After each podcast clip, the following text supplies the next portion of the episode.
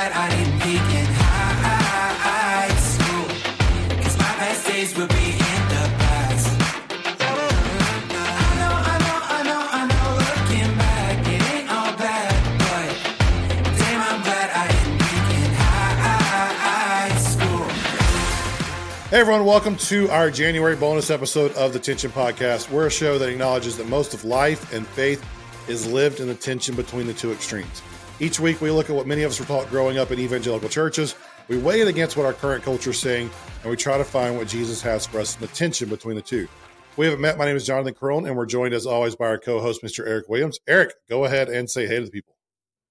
This is like my favorite and least favorite topic to talk about all at the same time. Like I, I wake up in the morning and I'm just like, yes, today is podcast, politics and religion and race day. And then at the same time, I'm like, ah, I wish I didn't like this so much because I wish we didn't have to talk about it.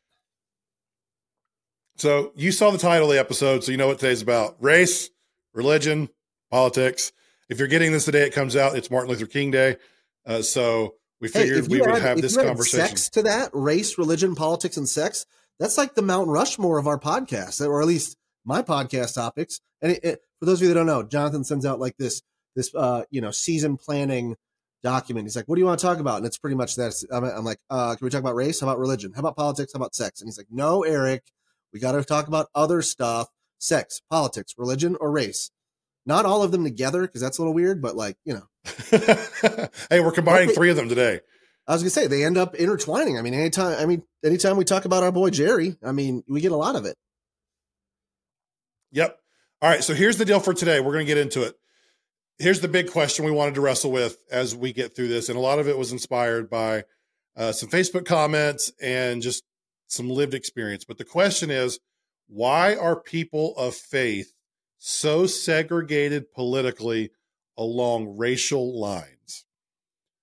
And that's a big question. So before we get into answering it, I do want to hit a couple of acknowledgments so that we can get these out of the way on the front end. First off, Eric and I are both white. So Follow us on anything YouTube. we say, if you didn't know that by our voices, you can see how pasty we are on right. YouTube every single episode.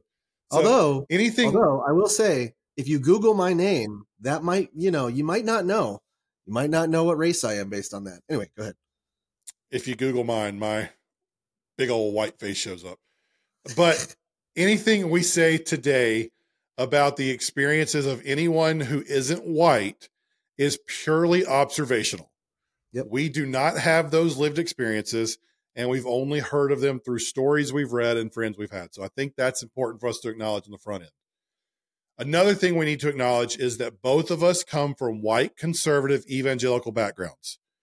If we are more critical of that background, it's not to let the opposite viewpoints off the hook, but rather because our lived experience is the white evangelical conservative movement and background. So we know and understand those issues within that worldview better than we do the progressive backgrounds. So we won't need to say that on the front end.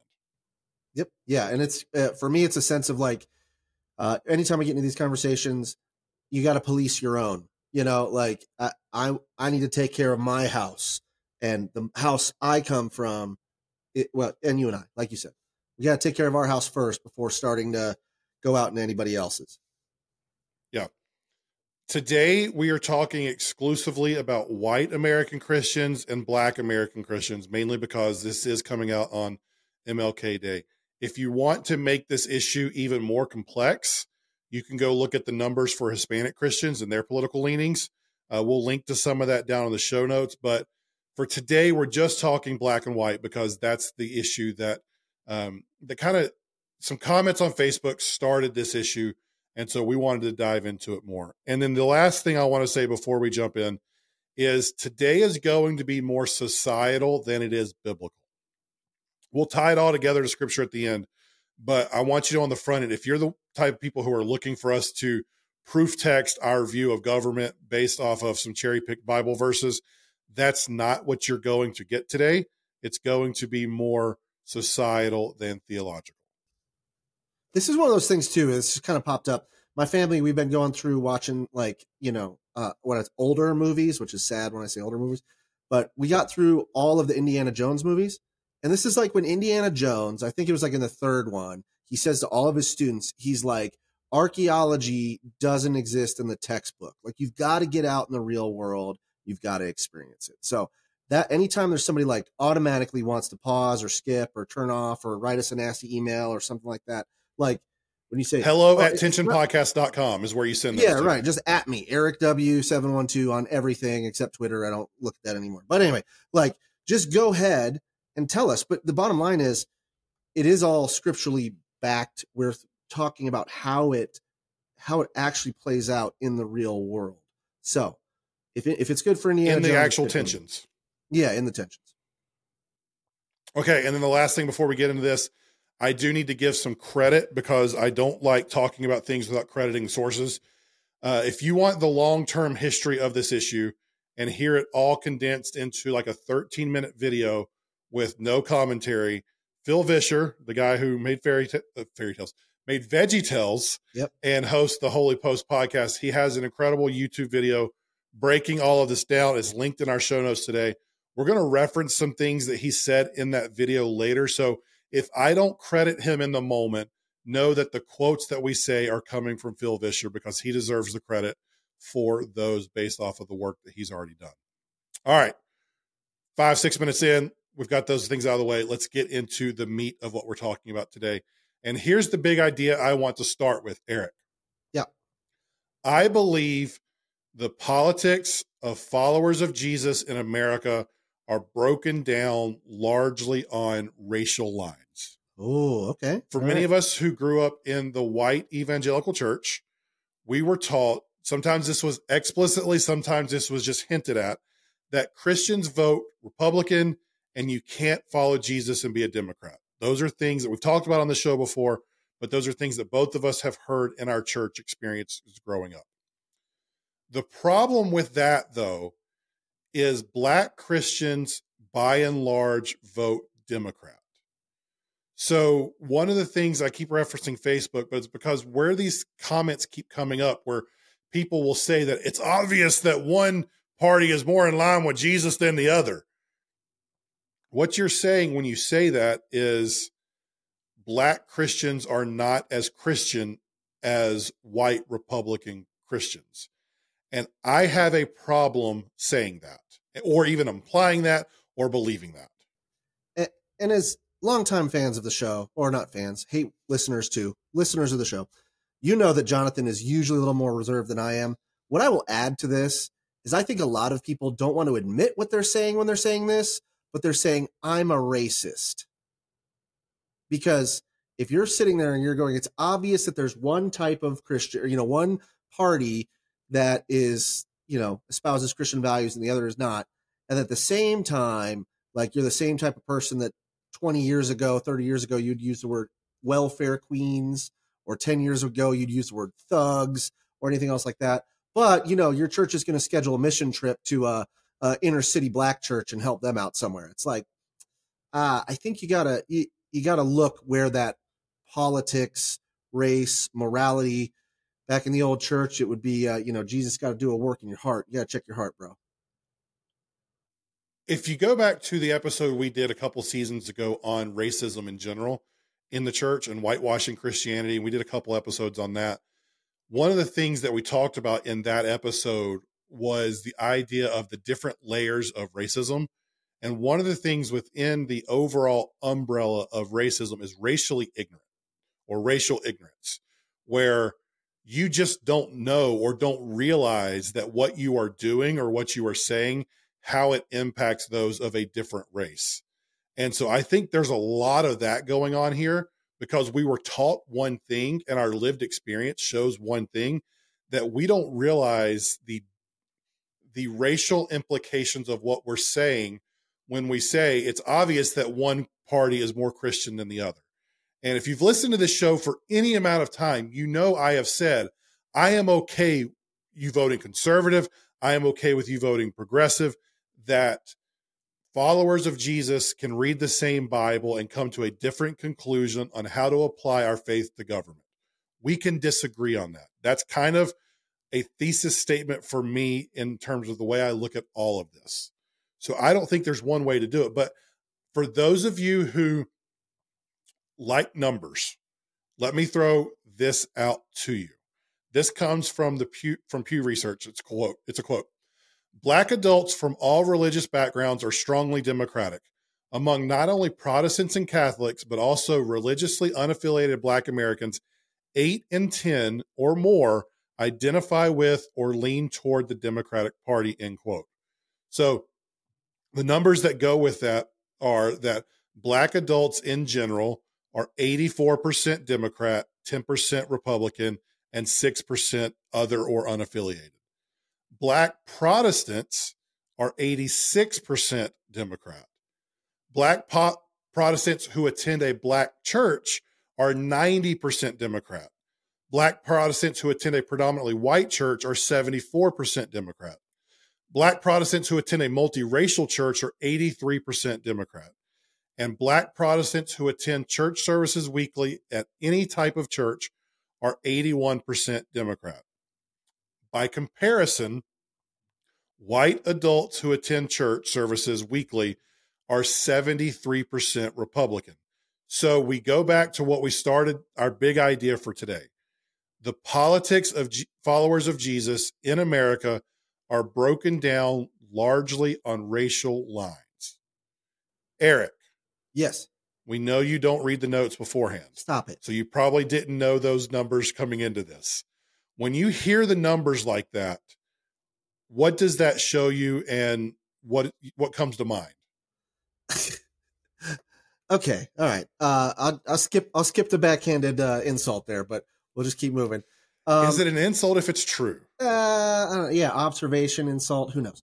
Anyway, um, so just a caveat: this is like these numbers are what they vote, not necessarily who they'd identify as, right?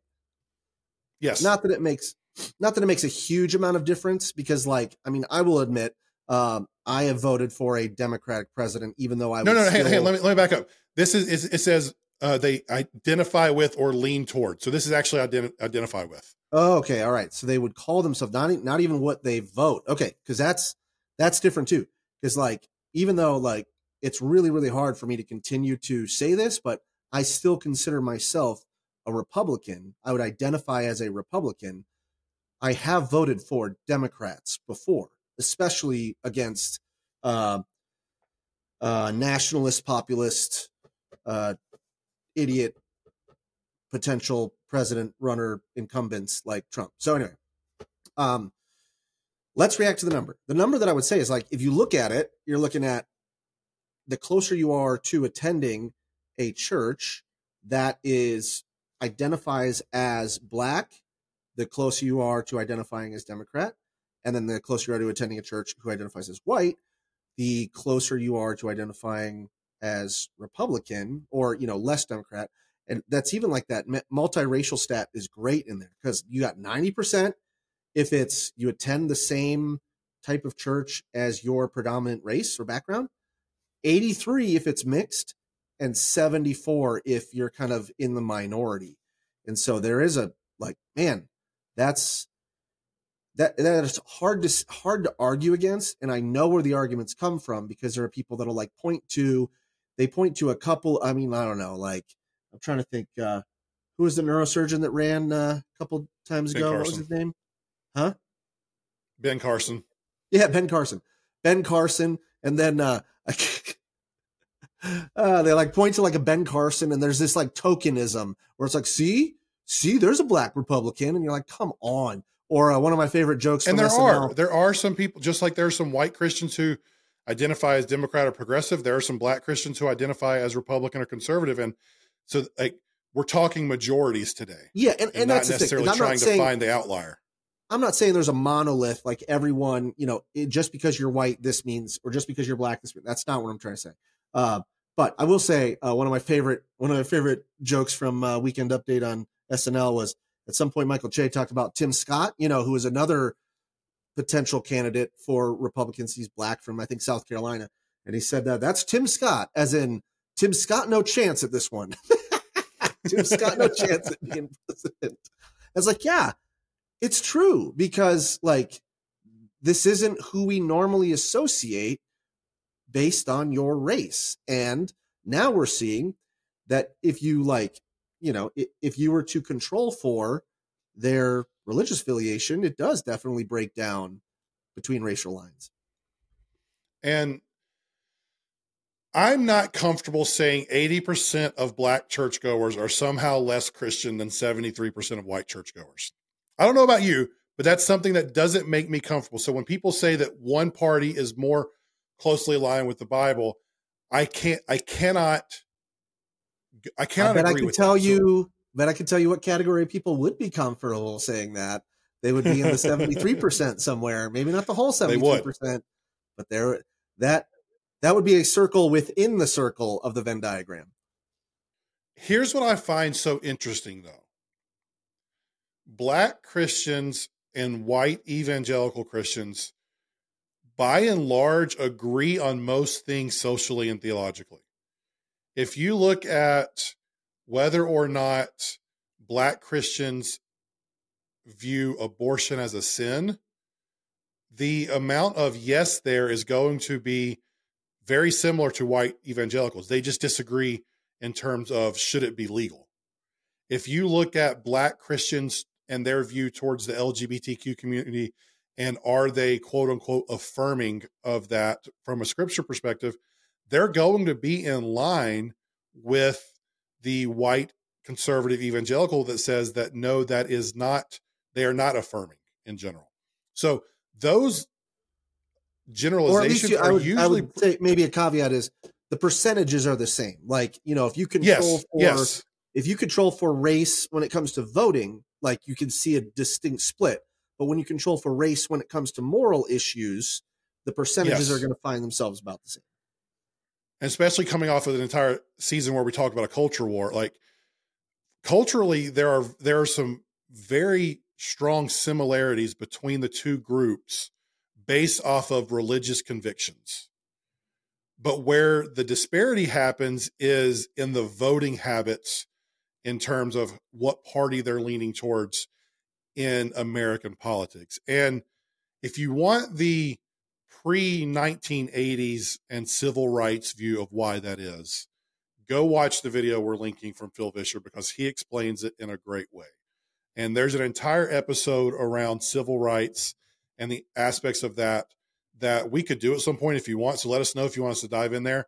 But we want to go a more broad, big picture view today instead of in the weeds of the civil rights movement. And so, So before you jump into the quote, because I know that's coming next, because I do read the notes when we're here.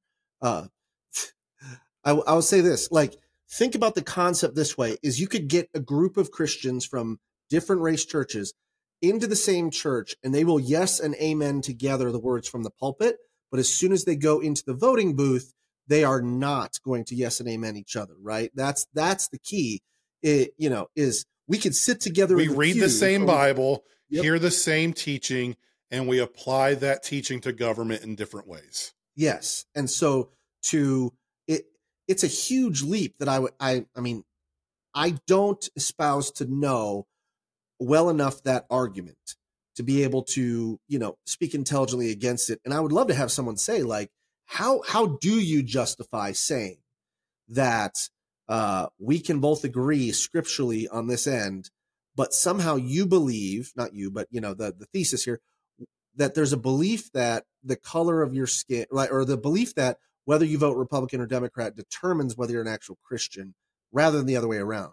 If we're coming from the same Bible, we're coming from, you know, we can agree on very similar topics, morality wise and, and theologically, then I, I really, I want somebody like respond and let us know. Like, I want to know where can you actually justify saying that, no, it's not here that makes the determination. It's when you go into the voting booth.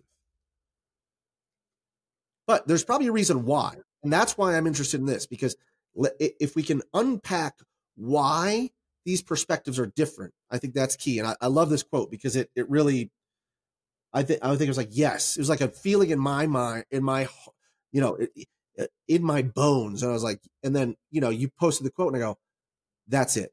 So let's talk about it. Before we get to the quote, here here's what I want to set up the rest of our time together around this idea. This is my I think I've already said thesis, but this is my thesis for why this is happening, why there's a disparity. I believe the way we view our politics and the role of government is more closely tied to the way government has impacted our life than it is to our theology. Let me say it again. The way we view our politics and the role of government is more closely tied to the way government has impacted our life than it is to our theology. And I think Phil Vischer summed it up really well in the video we've been referencing he says, quote, think about the words progressive and conservative. A progressive believes things should be improved by making progress and moving forward by progressing. A conservative believes the good things we presently have are at risk of being lost or need to be conserved. The best way to explain why white Christians vote for conservative candidates and black Christians vote for progressive candidates may simply be this. What do we see when we look in the rear view mirror? White Christians see a simpler time when everyone went to church, when we prayed in school, when abortion was illegal, and gender roles were clear. When black Christians look in the rearview mirror, the view is very different. They see fire hoses and church bombings and lynchings. Eric, in the notes, I simply have written, Eric, have at it. So, Eric, have at it.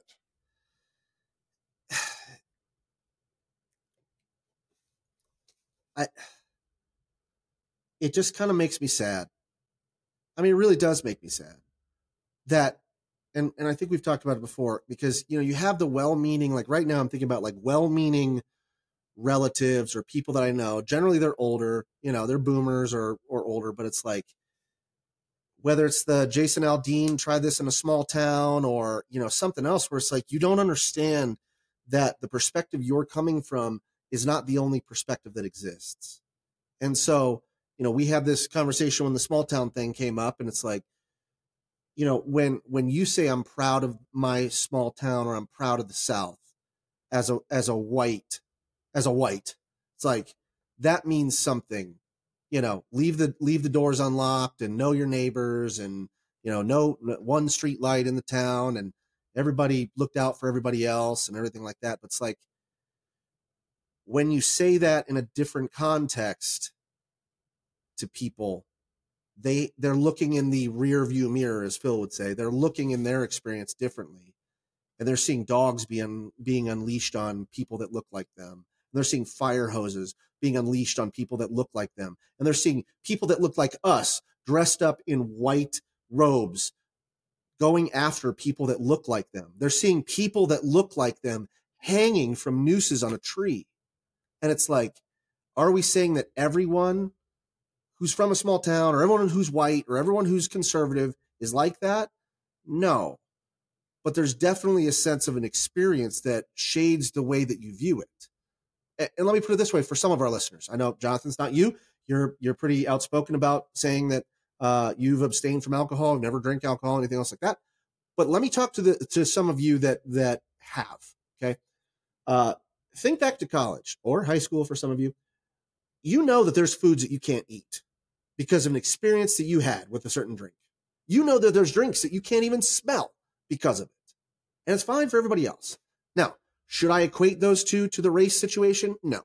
But hopefully that's enough of a mental picture to go, oh, yeah, I have a different perspective on chocolate chip cookies than you may, because there was one night where those things came out the wrong way. And I cannot, like, it just tastes different now. And so I have a different perspective, a different view, and a different experience that's going to shade the way that I approach that same topic moving forward. The way we view our politics and the role of government is more closely tied to the way government has impacted our life than it is to our theology. Here's another quote from Vischer. When white Christians look at the Supreme Court, they see the reason abortion is legal and school prayer isn't. When black Christians look at the Supreme Court, they see the reason they can vote and pursue housing and employment without blatant discrimination. That difference in perspective has a huge impact on whether you see the federal government as part of the problem or part of the solution. As a white guy in the South, I can see how government has done things that either has hurt our way of life. I mean, you look at, um, I can point to NAFTA and, and in the, in the 90s, North America Fair Trade Agreement. And I look at all of the factories around here, and uh, there's for those that you of you that don't know, the one of the um, American furniture capitals was is about 30 minutes from where I live. All the furniture factories were there. They had the big High Point furniture. Um, people come from all around the world to come to their expos and things like that. Those are gone. Like I, I know of cities in uh, South in Southern Virginia who, like, they are desolate now because the factories have now moved to other countries and are no longer in those towns. So when I see that, I see the role of government took those jobs away. When a black American looks back, they see different things in different ways oftentimes than my lived experience. And those lived experiences impact the way we view the role of government. So, one of the things that I want to point out, just as a tangible example of this, the phrase make America great again. Think about that in this context. If you can agree with us that the way you view government is largely impacted by the way government has impacted you or influenced by the way government has impacted you. And you hear the phrase make america great again.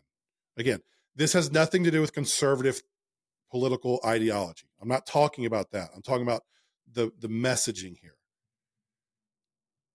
The again points back to a time that was not as good for black americans so when we're talking about going back to that, why would black Christians disagree with making America like it was when their churches were getting bombed? Why would they not want to make America like that again?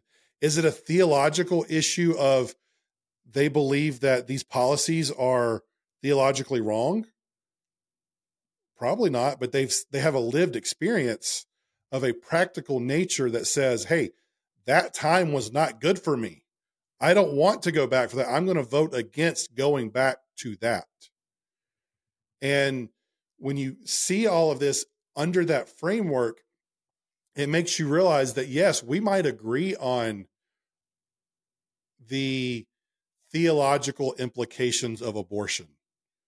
We may agree on the traditional Christian sexual ethics. We may agree on these culture war issues, but if we see government as if the white American lived experience is government is bad or brings negative things, we're going to fight against government regulation. If the black lived experience is, hey, the government allowed me to have these rights, the government allowed me to be treated equally, then we're going to lean towards the po- the party that is in favor of those type of regulations. It's not a theological issue. It's an issue on how government has affected their lives. Mm-hmm. So I think there's a bit of that chasing after comfort, right? You know, it's chasing after comfort and what you what you value when you're looking at those things. And in fact, I saw something else from Pew that shows a little bit of the opposite, where you, you could see this religion uh, and politics mix as well. It says here between 2016 and 2020, white Americans with warm views towards Trump were far more likely than those with less favorable views to the former president to begin identifying as born again evangel- uh, evangelical Protestants for the first time. So, meaning that uh, a lot of what we've thought too is like you know it, th- there's this sense that the two can can exist together that if i have an evangelical and a Trump supporter. Those those lines are blurring where you can't separate the two, and you see that a uh, 16% increase in people who started identifying. Now, I'm sure that the church culture would be like, "Oh yeah, he's bringing so many people to Christ." I wouldn't say that that's true. I think what's happening is he's flying the flag of, "Hey, everybody, I represent your uh, your comfort and the type of world you want to be in." I'm also carrying the flag of the evangelicals, not necessarily because those are one and the same. And so you have people that go, "I identify with that. I, I want to go back to how things used to be, make America great again, when my skin color felt safer. And so, therefore, I'm going to identify as the same type of tribe uh, that that the Republicans identify in. And here, here's this is a book that I've been reading over uh, over the last month. It's called Humankind: A Hopeful History. It's by a uh, I think he's Belgian, a Belgian guy named Rutger Bregman. I think I'm getting that right. Basically, this is a fantastic book, and I think we're going to link it in the show notes. But I think you need to read it because it it addresses the issue of like whether humans are good or bad and it goes through all of like the stanford prison experiment to all the different things that point to like yes left to their own devices human beings are evil and all these other kinds of things. But here are some of the findings that he's had right? We're a kind and a loving species but just to the ones who think who we think are like us. If not we become the most cruel. He says empathy and xenophobia go hand in hand. They're two sides of the same coin.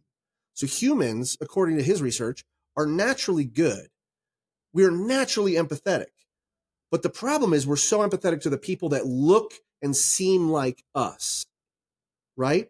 So that's it. So prejudice, hate, this is from him again. Prejudice, hatred, and racism stem from a lack of contact with the stranger, with the other person. Contact is what engenders more trust, more solidarity, and more mutual kindness, which is very interesting when you think about some of the political statements that are happening now.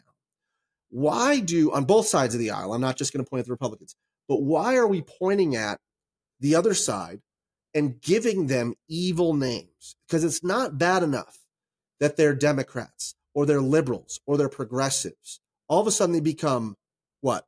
Marxists or baby murderers or America you know, haters. America haters, those sorts of things. Same thing on the other side you know, or or like or racists. Same thing on the other side. It's like it's not enough that they're conservative or Republicans. They're fascists. They're bigots. They're whatever you want to say, right? Keep going, racist, anything else like that. And it's because internally that helps us to be able to go, okay, they're different from us. So I can get over my natural altruism and empathy towards them. I now can hate them and what they stand for. And what I cannot stand, and what has been my biggest issue over the last, at this point, what, eight years, is how inside the church, especially the white evangelical church, we have taken that political vitriol and applied it to people who had different politics than we do and made it an indictment on their Christianity and their faith in Jesus. As because if, well, but why? Because you cannot justify hating them or wanting to vote for something that that puts their interests down if you see them as being like you. I think that's the whole point is like it's so hard to hate somebody or it's so hard to vote against somebody's self-interest until you can say, you know what, I, I don't identify with who they who they are. So that's why I think it's so much easier because we have to vilify the other person in order to justify our own needs to try. You know, that's why we're like, well, you know, we gotta uh, we gotta uh, love the sinner, hate the sin. You know, like, uh, but you don't actually love the sinner right? Like you're not actually doing that. Or it's like, we got to speak the truth in love, but you're not actually being loving. You're just justifying that to separate you so that way you don't have to feel the type of empathy, love, and support as you would for someone that you identified as being part of your people group. And that we are talking about race, but it doesn't have to be race. It could be anything. It could be nationality. It could be whatever, you know, it could be football fans. Who cares, right? It's like there's that sense that, uh, that you can just justify them as they're one of those dirty Bama fans, or they're one of those dirty Duke fans, or they're one of the whatever, right? You can just push them. As- Go to hell, Duke. you can just push them aside because you've labeled them as somebody that's outside of your people group, and now that justifies lowering your empathy a bit. And I look back at the disciples themselves. Matthew, the tax collector, worked for the government, profited from the government, probably believed in the government.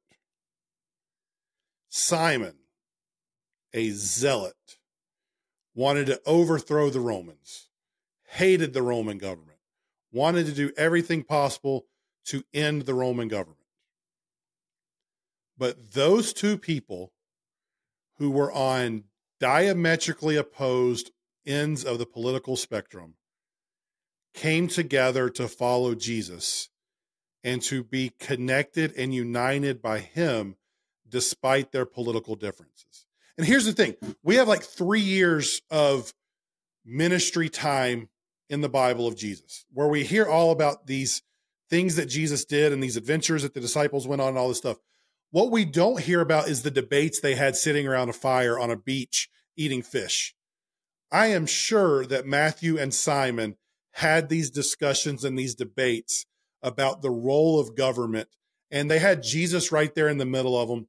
And what didn't make it into the books was what Jesus said about the role of the government, other than give to Caesar what is Caesar's.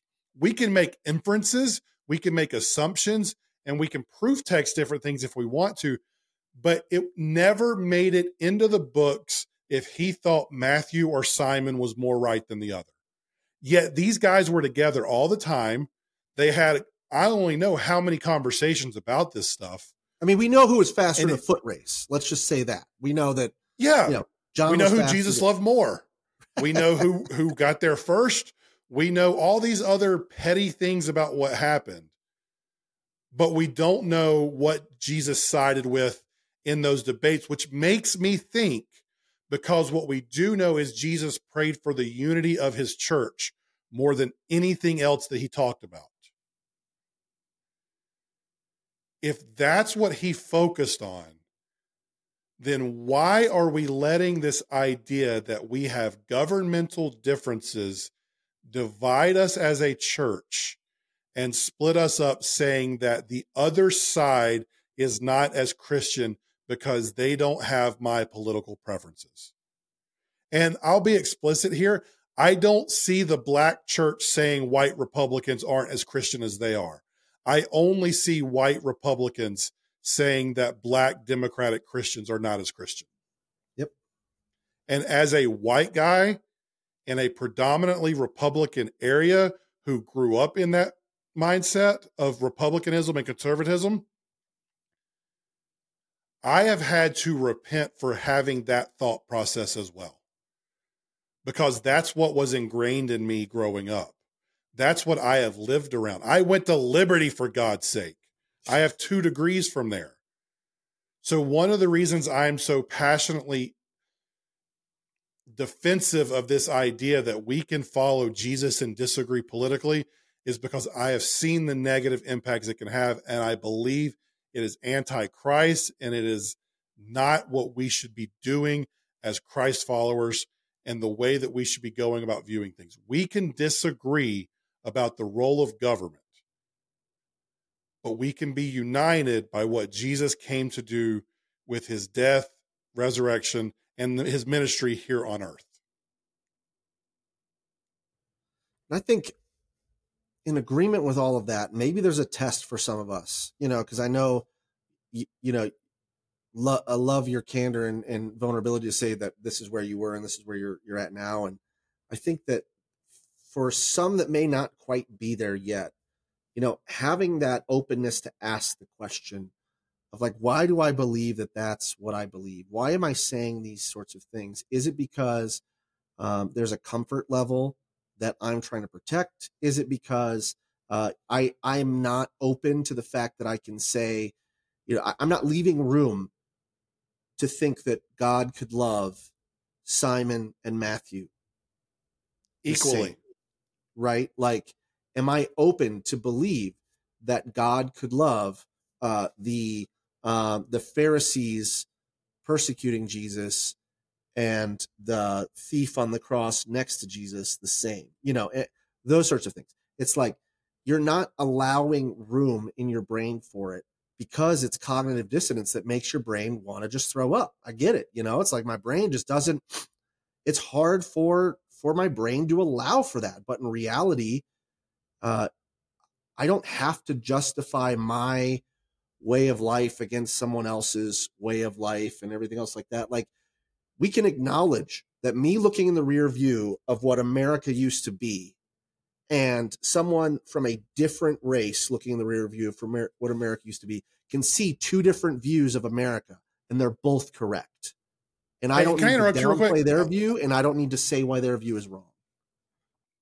I, I I also want to say this for those of us under the age of like 60, we can look in that rearview mirror and see all the things that happened and know it's not our fault that it happened. You should not feel guilty for what people in the past went through if you were not there. But you do have a responsibility for making sure it doesn't continue happening. So this is not to project some type of white guilt onto conservatives who have a different rearview mirror experience. This is just to get the idea out there that others have a different rearview experience than you. And that's okay. That doesn't make your rearview mirror experience wrong. It doesn't invalidate what you've experienced. It's just, it's different. And we have to acknowledge And if we can get to the point where we acknowledge that these different rear view experiences are true and happened and influence the way we look at our future, then we can at least go about the future together. Maybe not agreeing on how we solve the issues, but understanding that there are good people on both sides, that there are Christ followers who may vote Democrat. There are Christ followers who, I, I know this is a weird thing to say, but our culture today makes it seem like the progressive culture makes it seem like people who are conservative and claim Jesus don't actually care about others. Yes, they do. There are plenty of Christian conservatives out there who love minorities, who love people who are different than them, who want what's best for them. They just have a different approach to getting there. And I think that's okay. We're going to have disagreements. But for the love of all that is holy, can we stop degrading people who have a different solution as if they are somehow more evil? They may prove themselves to be more evil based on things they say and things they do. But just because they are Republican or just because they are Democrat does not inherently make them wrong or Mhm. make them less Christian. Totally agree. Now that I'm calmed down for a second, here's where I want to end today on a just pragmatic idea.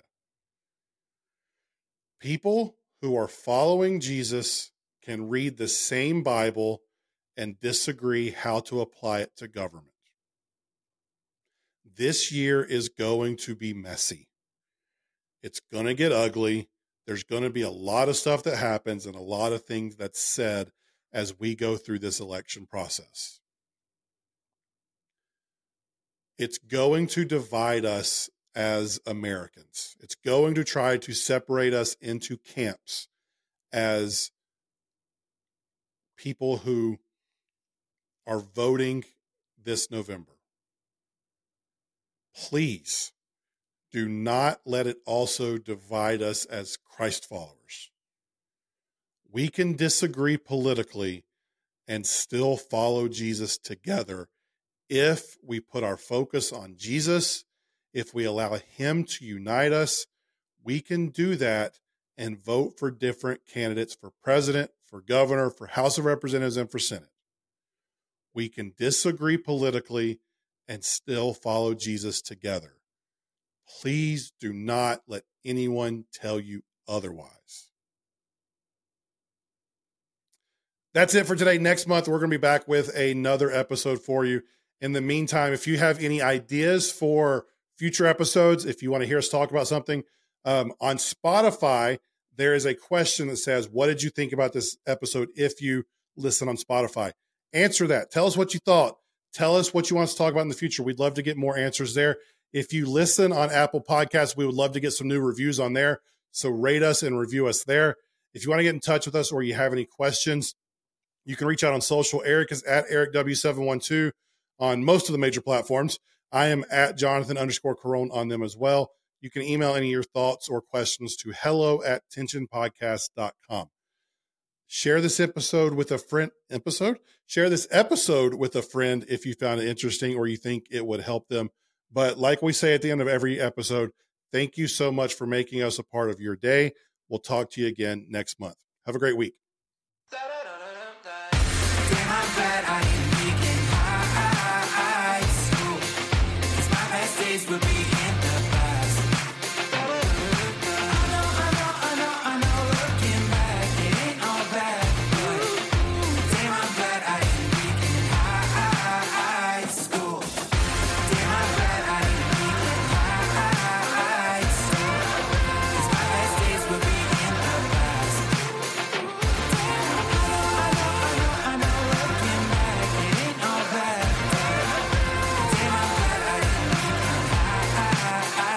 School.